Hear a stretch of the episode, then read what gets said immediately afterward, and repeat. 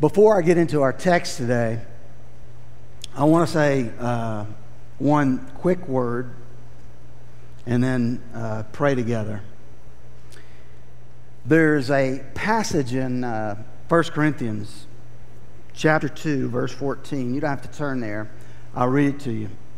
But this is what the passage reads The natural person, so when it says natural, it's saying the unbeliever, it's supernatural to be a believer in Christ. So it says, the natural person does not accept the things of the Spirit of God. They, they do not accept the things of the Spirit of God. They are folly to him. And he is not able to understand them because they are spiritually discerned. They're spiritually unable. This passage that I just read is such a challenge to me as one who believes with all my heart that I've been called by the God of the universe Himself to teach God's people His Word.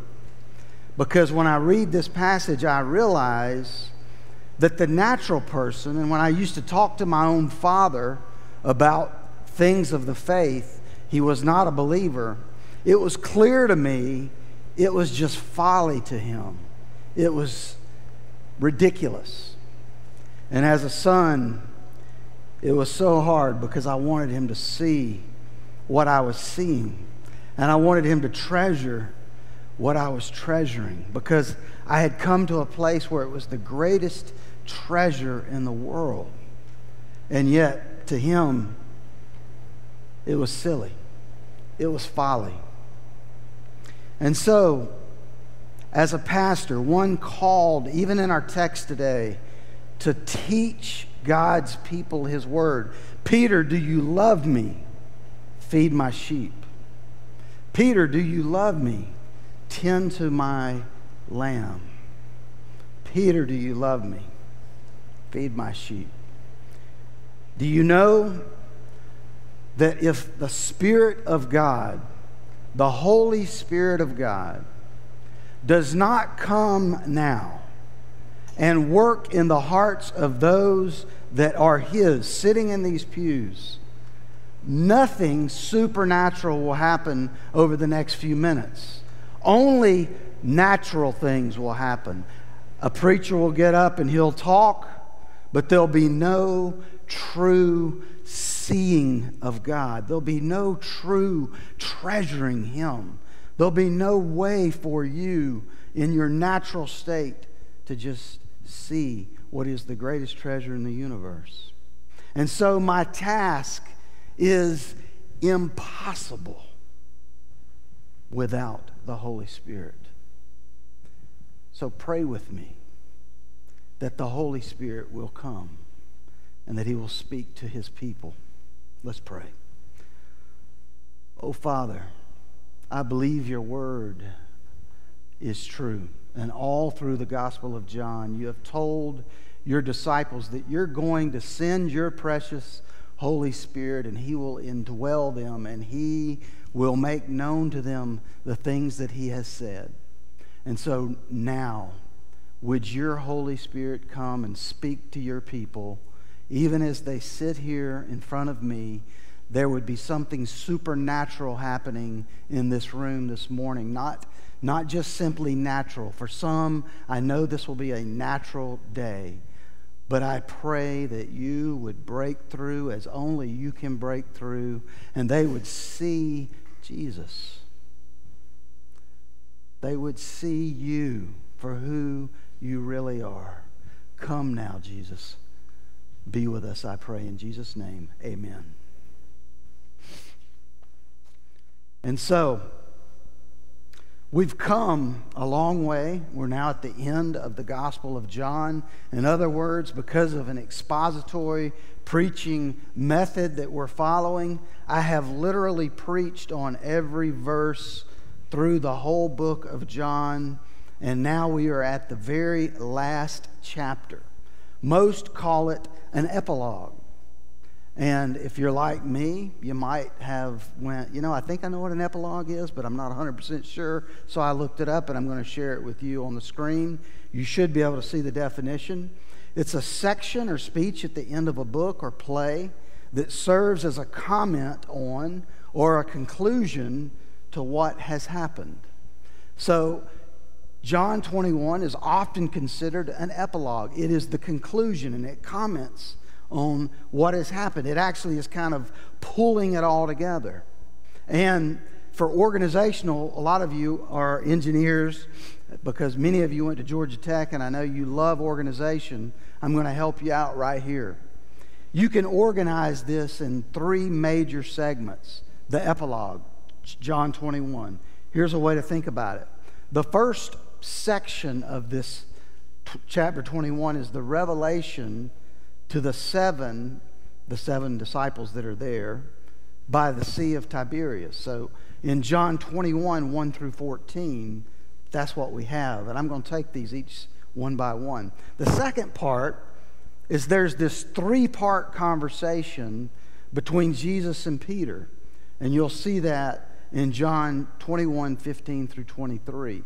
And then the third and final part is a short piece and it's just the authentication and the conclusion that John, the writer of our gospel, gives, saying that he's the one that wrote this, that he's an eyewitness to Jesus, and he's the one that put this down for us and future generations to see.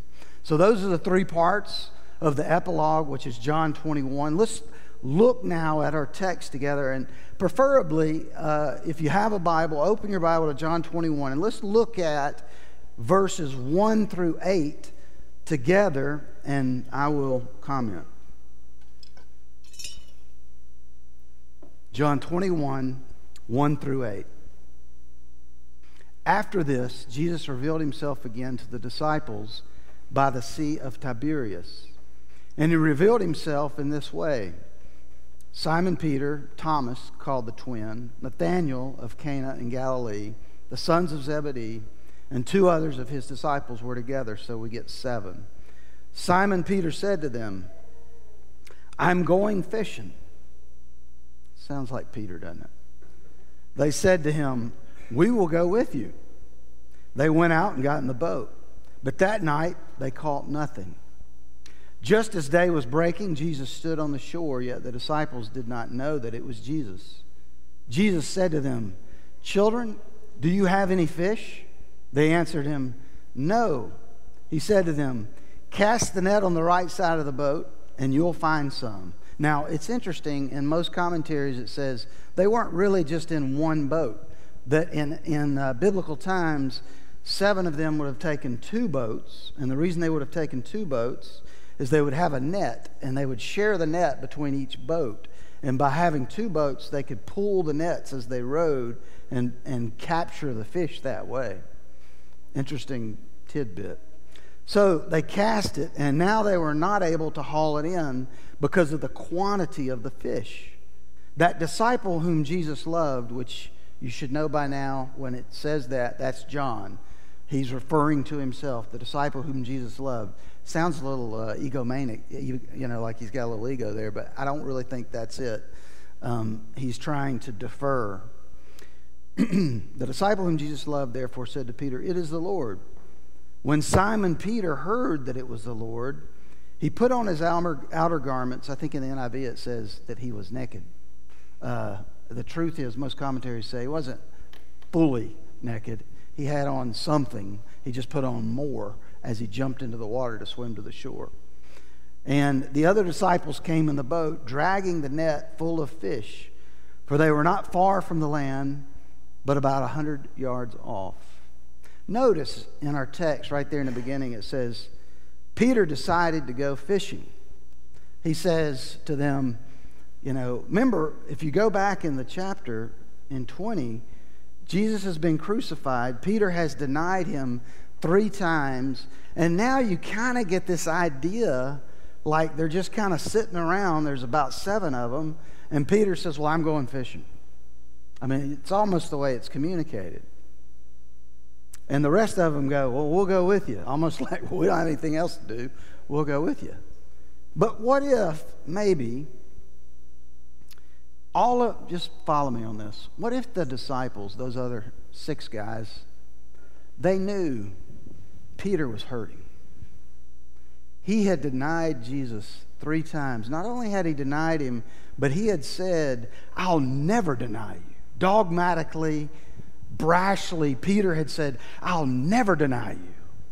And Jesus told him, He said, Before the cock crows three times, you will deny me. And when he denied him on the third time, he crowed. And he caught eyes, it says in Luke, with Jesus. Could you imagine how low of a moment that was for Peter? The shame that Peter has been feeling ever since this denial, this third time. And so I'm going to propose something that I didn't read anywhere, but I think that it is helpful. What if Peter said, I'm going to go fishing? And the other disciples said, He doesn't need to be alone. Why don't we go with him? We'll go with you. You see, shame is a powerful thing. You know what shame does? It makes us hide. Shame disconnects us from other people. Often, when we're experiencing shame, maybe, maybe it's uh, a secret substance abuse. Maybe it's you've been through a failed marriage. Maybe it's one of your children and they're not doing well and you don't want people to know.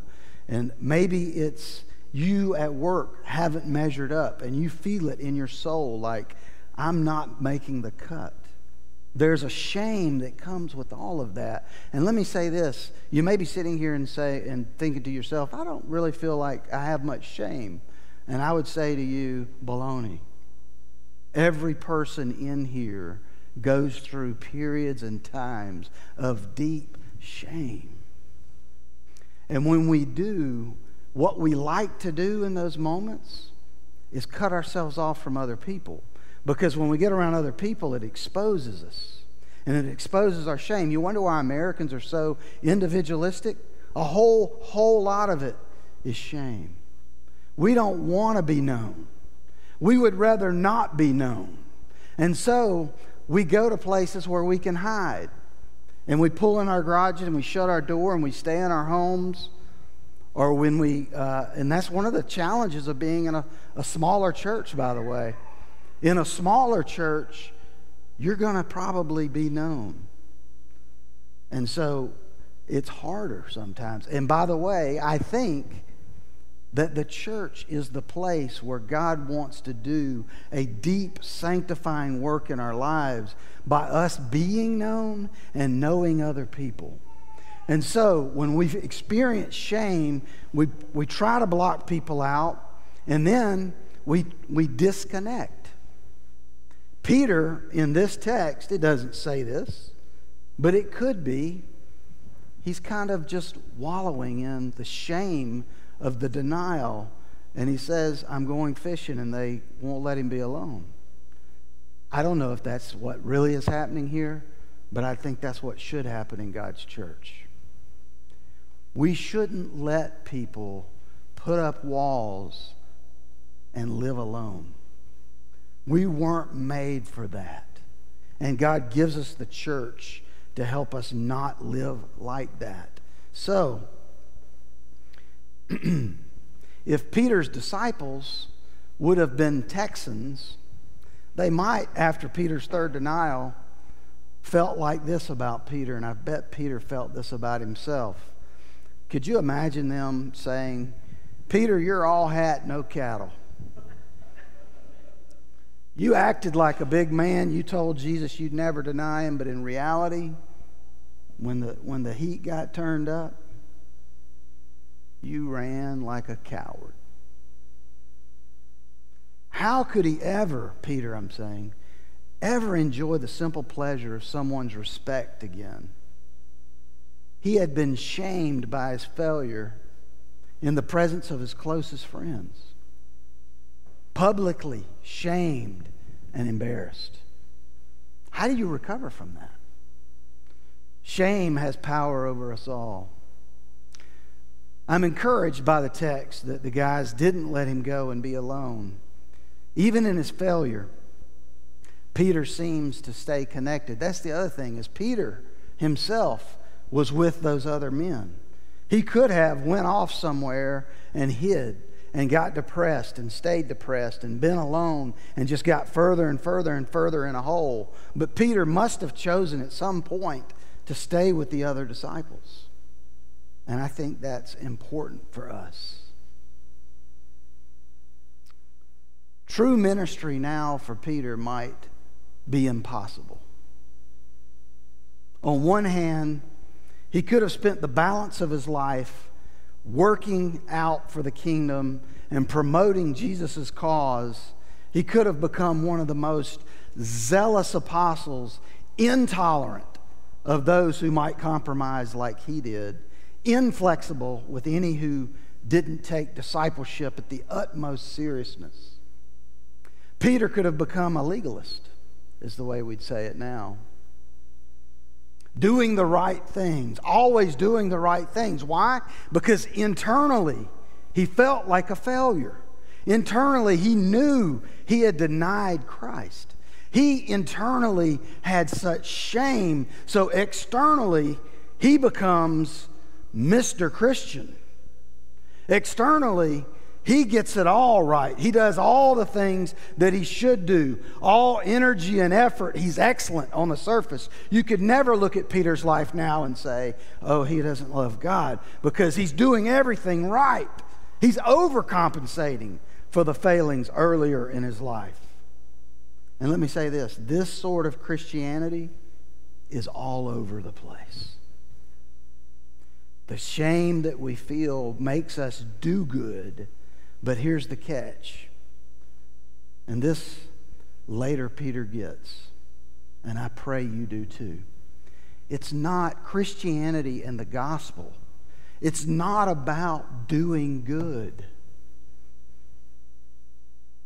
Yes, we do good because God comes in and changes us through the power of the Holy Spirit from the inside out.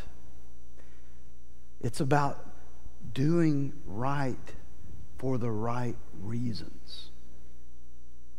And most of us do right for sordid reasons, but they're not the right reasons. The right reasons is I have experienced the grace of God, the transforming goodness. I have seen Him, I have treasured Him, and He is transforming me from inside out. And all I want to do is serve Him.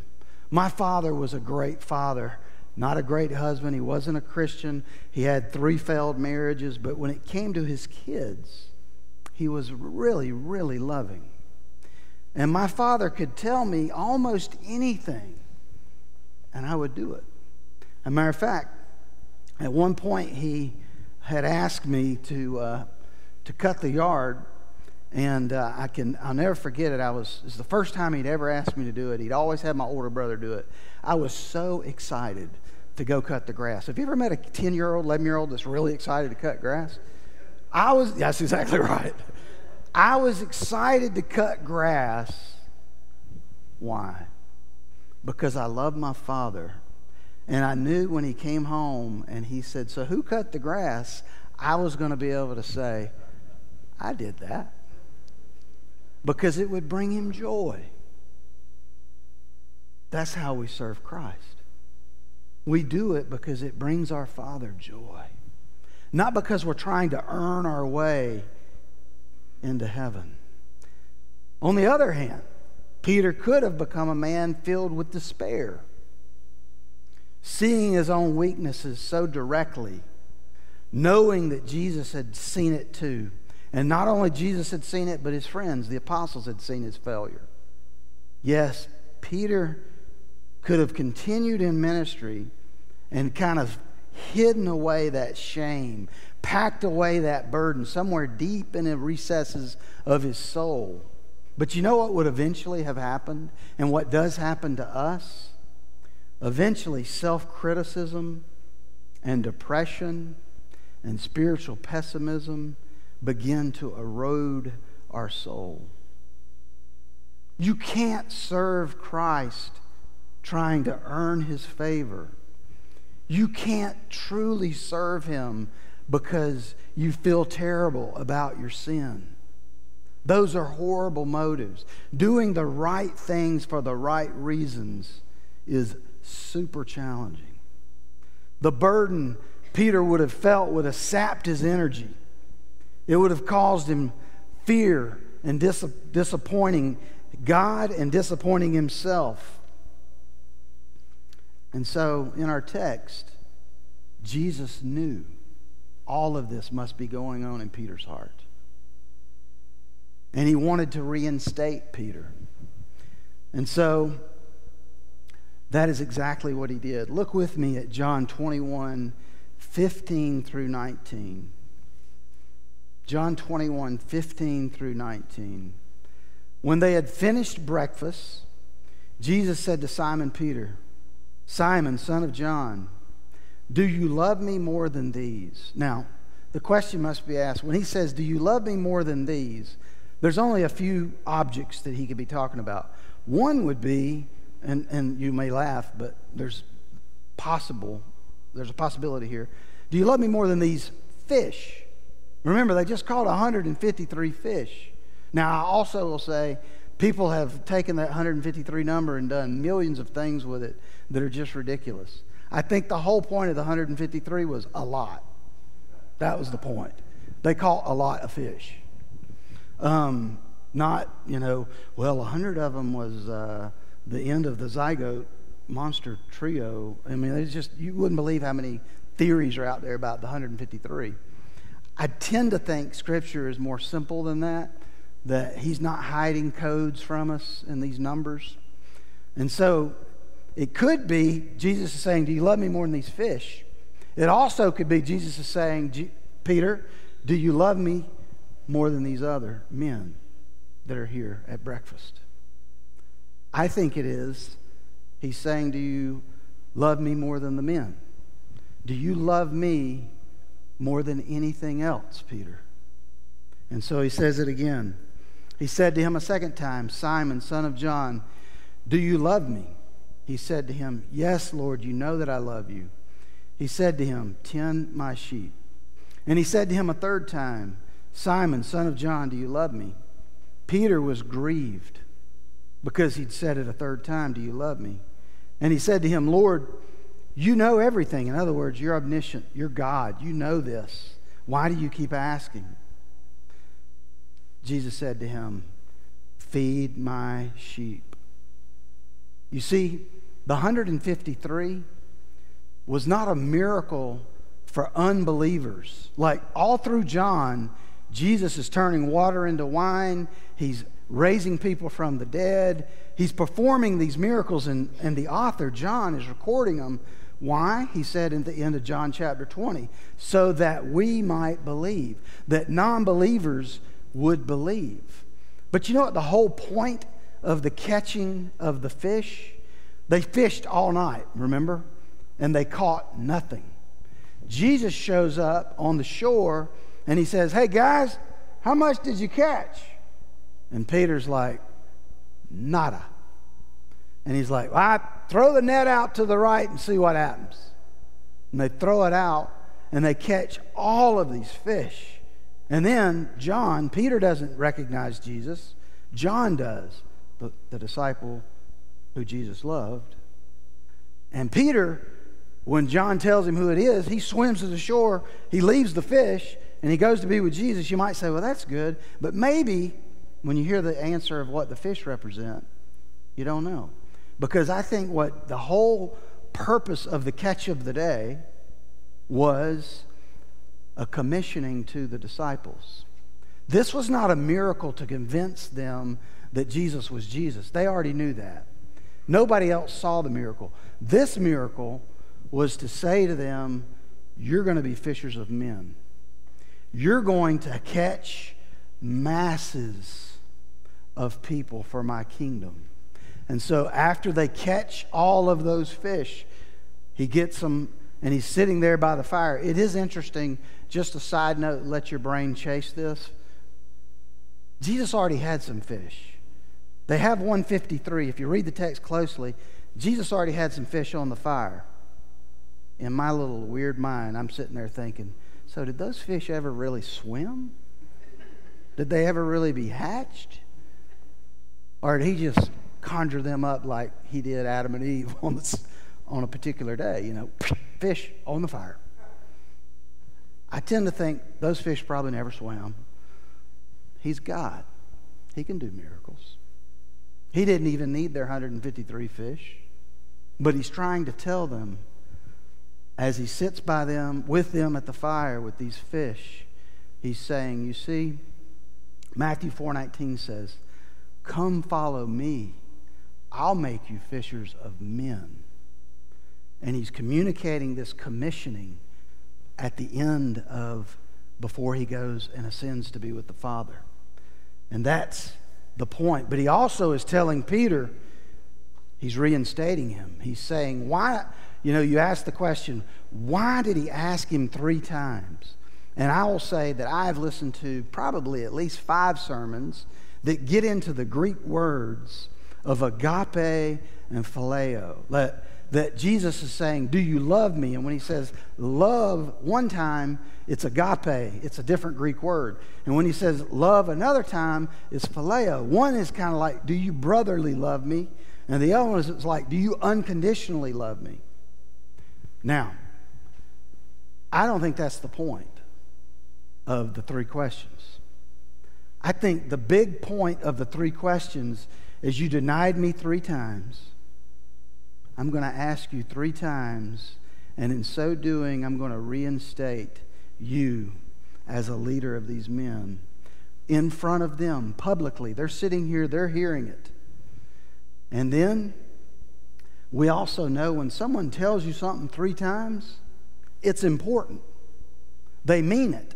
And what he's saying is, Peter, if you love me, and here, all saints right here, if, if you're a Christian, you're a saint. I want your heart to hear this. This is important. God is saying to you, like he did Peter, if you love me, you'll fish. You'll fish for men's souls, men and women. That is a sign of a true follower of Christ. And not only will you fish, but you will feed them. You'll teach them my word. You'll teach them my truth. You might be sitting there, Am I a Christian? If you're not fishing and you're not feeding and you're not following, which is the title of the sermon, you're probably not a Christian. You know, one of the, one of the biggest things, I didn't become a Christian until I was 20 or 21, I forget. And I remember thinking when I would hear somebody try to share the gospel with somebody, proselytize, that it was foolish. In my mind, from 1 to 20, it was like, You believe that? I don't think I could ever believe that. And then I became a Christian. And God, through the power of His Holy Spirit, came inside me and began to transform me.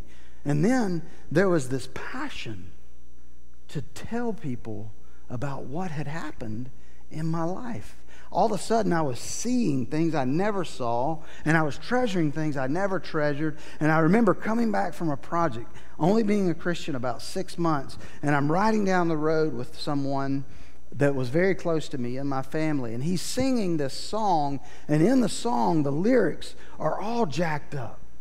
I mean, it's just all about murder and killing and all this stuff. And he's listening to it and he's singing along and he's having a great time. And I'm sitting there and I'm hearing the lyrics for the very first time and I'm thinking, he doesn't, he, he doesn't hear that.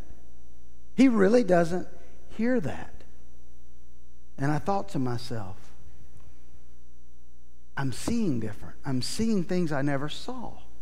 I'm understanding things I never understood. God has really transformed me. He has worked in my life. And I began to try to share the gospel with that person right then. I said, Turn down the music for a minute. And he turned the music down, and I started to share with him. And he just thought I was an idiot. I know he did. The whole conversation went, and I thought to myself, he can't he can't appreciate this.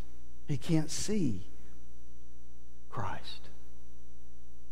And so, it's interesting. Jesus gives him the three questions. Peter responds. Every time he tells him to feed his sheep. But Jesus isn't done with Peter just yet. He's got one more, what I'm going to call extremely liberating thing to say to Peter that could come across kind of harsh. You see, there's been a sort of competition almost, if you read the Gospel of John, between John and Peter. There's a number of occasions that are not so subtle comparisons made between the two. Throughout the, uh, the latter parts of the Gospel, John appears as the one who seems to have insight and wisdom. Peter appears to be the brash, you know, doesn't think, just jumps. It is John who enjoys an intimate conversation with Jesus in the upper room, while Peter has to make his inquiry through him. And what I mean is, in the upper room, John leans back on Jesus' chest and he says, Who is it that's going to betray you? And Peter goes, Hey, John, what did he say? So John is kind of in a different position than Peter. And then in chapter 18, if you go back and look at it, John knew the high priest, and he gets Peter access into the courtyard because he knew the, he knew the higher ups.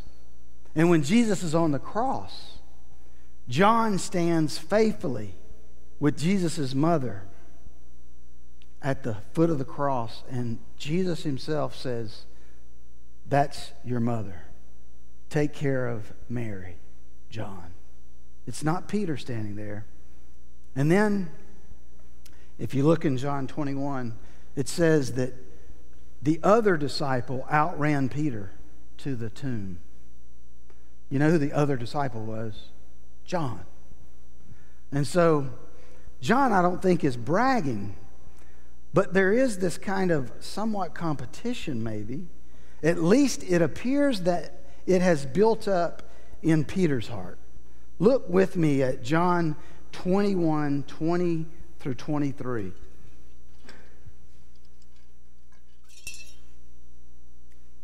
John 21, 20 through 23. This is what it says. Good job, Elena. Elena, you are now my hero.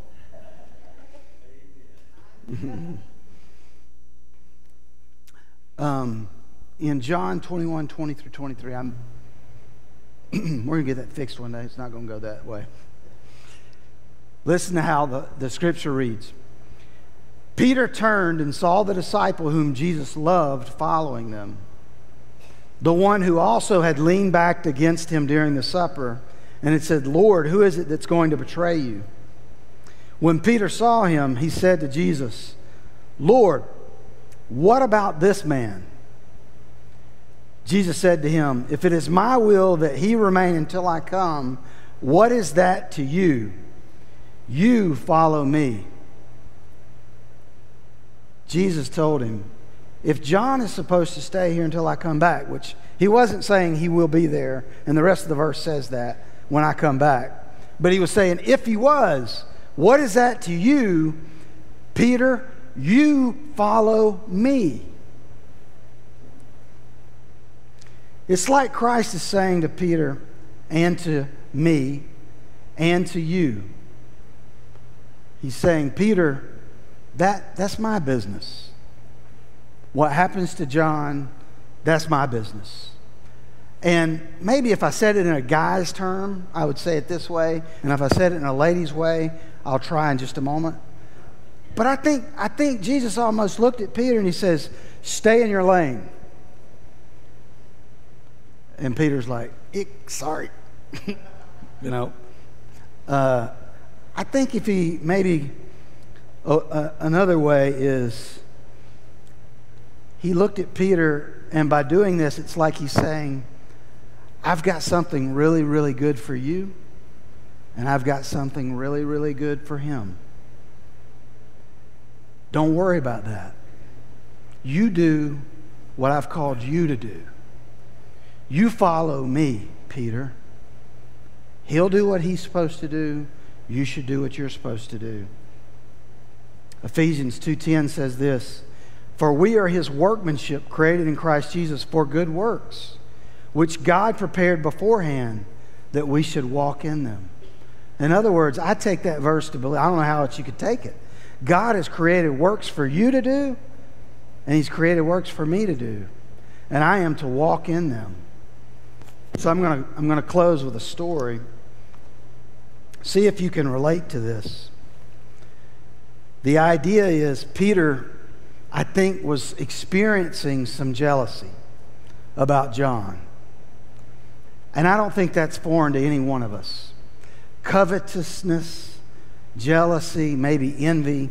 I got a, I got a uh, invitation to attend a meeting that was going to be full of pastors. You know, when you're in the marketplace, uh, you compare or compete with the other people in the marketplace. Like if you're an accountant or a salesman or a, you kind of look at what they're doing, see if you're doing better than them.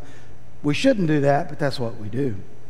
So as a Christian pastor, I get an invitation to this ITP meeting, which is inside the perimeter. All the churches inside the perimeter, all Southern Baptist churches. And I go to this meeting on Thursday the meeting is from 11 to 1 o'clock. And when I arrive, I can't help but notice it's a, it's a brand new church work. They've been planning a new church in this area for just over three years. And so, you know how long I've been here at First Baptist Chattahoochee? Just over three years. You see a little correlation there. And I, I walk in, and I can't help but notice the property this thing is sitting on is probably $10 million. It's a three year old church plant. The facility is brand new, state of the art. Great place, you know, great looking place. And, uh, and then they're, they're getting money from NAM, which is the North American Mission Board, and they're getting money from one of the largest Baptist churches around the Atlanta area. And bottom line is they're getting money from everywhere, you know. And I get into a conversation with one of the staff who's a hired licensed counselor. And he says, Yeah, man, we're growing so fast we can't even keep up. So I get in my car and I'm driving home. And I'm thinking to myself, they're growing so fast they can't even keep up. it doesn't it doesn't really, really bother me about the money. I mean, I'm serious. The money or the building. It's the growing so fast I can't keep up. And I got back to my office and I knew I needed to prepare my sermon. And I started reading God's word and I got down to Peter looking at Jesus and he's saying, Well, what about this guy? And it was, and this didn't physically happen, but it might as well have. It was this real. Hey, Clint, what about that church? Isn't that what you're doing, Clint? You're comparing their growth to our growth. Don't worry about them. You worry about you. You follow me. You follow me. I think that's God's message to all of us. He gives us different gifts and talents. He gives us different pain, different stories. And what he's saying is, with who I made you, will you follow me? Will you do the work that I've prepared for you to do? Will you not worry about what John's doing? Don't worry about him. You, you follow me. Let's pray.